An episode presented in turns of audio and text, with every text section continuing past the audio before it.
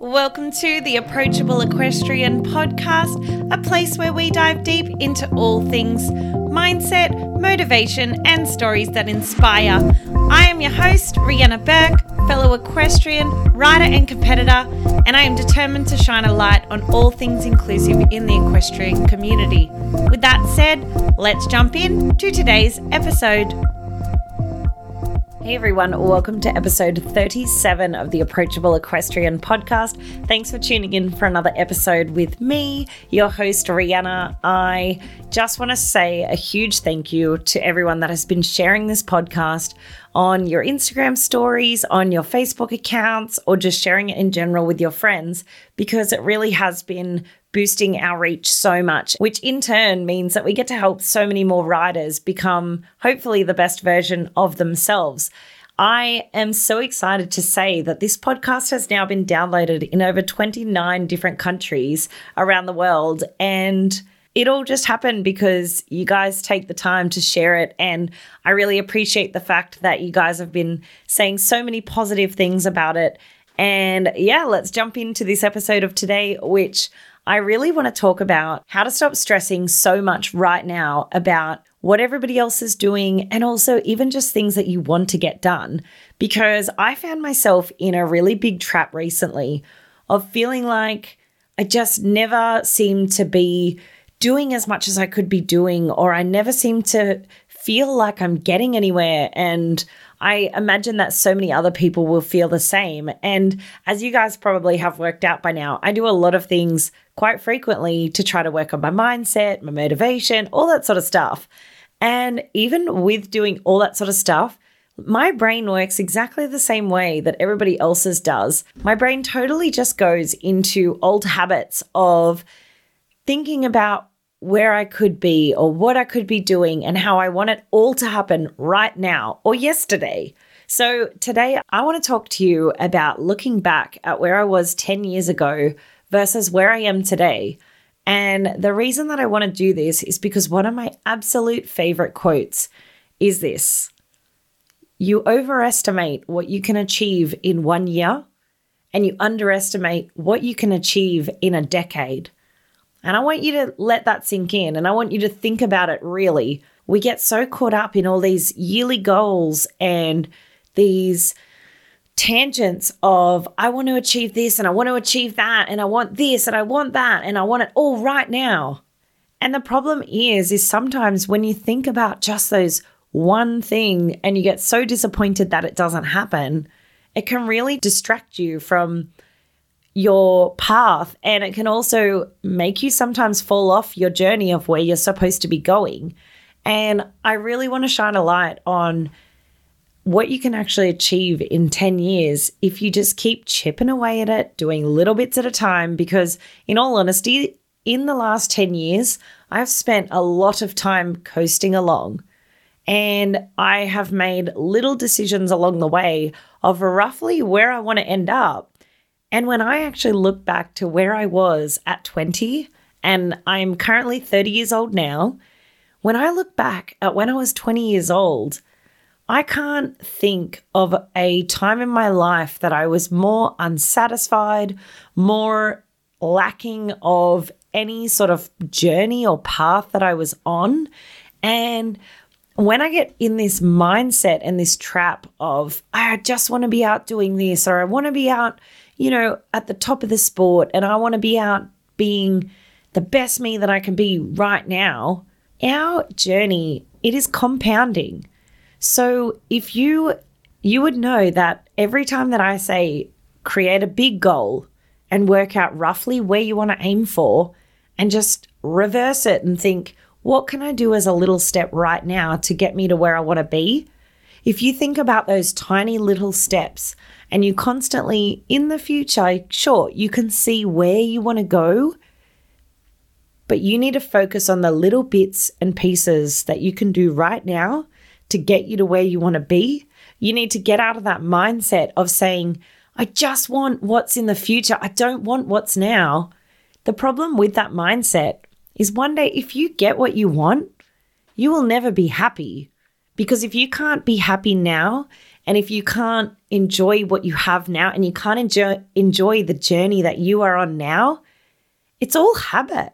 Your mindset actually gets into a habit of dissatisfaction, of unhappiness. So if you don't work on that right now, being happy where you are and choosing to constantly make those little steps, even though those little steps can be the most tedious thing in the whole world and it can feel like you're going nowhere, I want you to consider this. So, I'm going to tell you about where I was at 20 and versus where I am currently at the moment. And I know this is a little bit controversial to, you know, say all the things that you have or talk about money and talk about all those sort of things, but I'm going to get over it and I'm just going to throw it out there because, you know, I never came from money. I always had to work for what I had. And when I was 20 years old, firstly, I was in a relationship with a partner at the time who is an absolutely lovely person, and I have nothing against them whatsoever. But in terms of the fit of how it fit my lifestyle and with him and what he wanted to do and all those sort of things, it just wasn't a great match. And when I was 20 years old, I was extremely unhappy extremely lacking of any direction in my life. I didn't know where I wanted to be or what I wanted to do. I thought I knew what I wanted at the time and I thought I knew where I wanted to go. And I thought I wanted to quickly get married and quickly have kids and settle down. And I think that those dreams that I had then were very much in reaction to being in an unhappy relationship and wanting those sort of things to make it happier.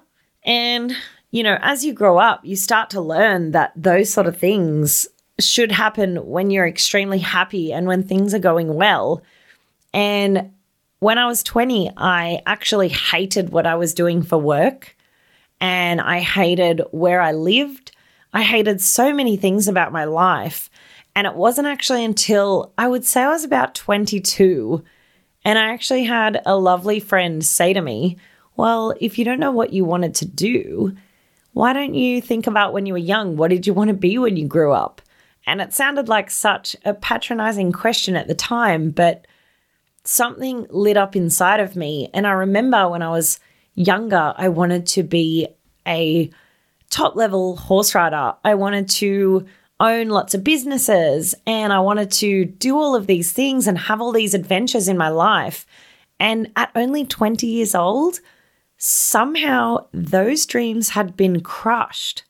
And I didn't even know what I wanted to be anymore. And I think young Rihanna knew more than what I did.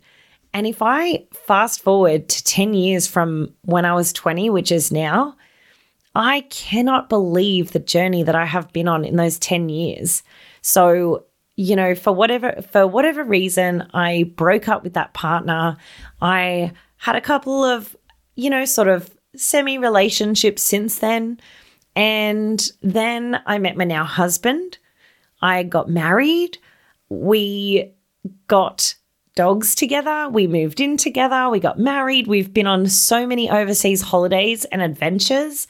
And it's really funny because when I used to think back to when I was 20 and all these things that I thought I would do in one year, like get married, have kids, blah, blah, blah, with that partner that I wasn't in a happy relationship with and it never unfolded the way that I imagined, I was really down and out about it not happening at the time.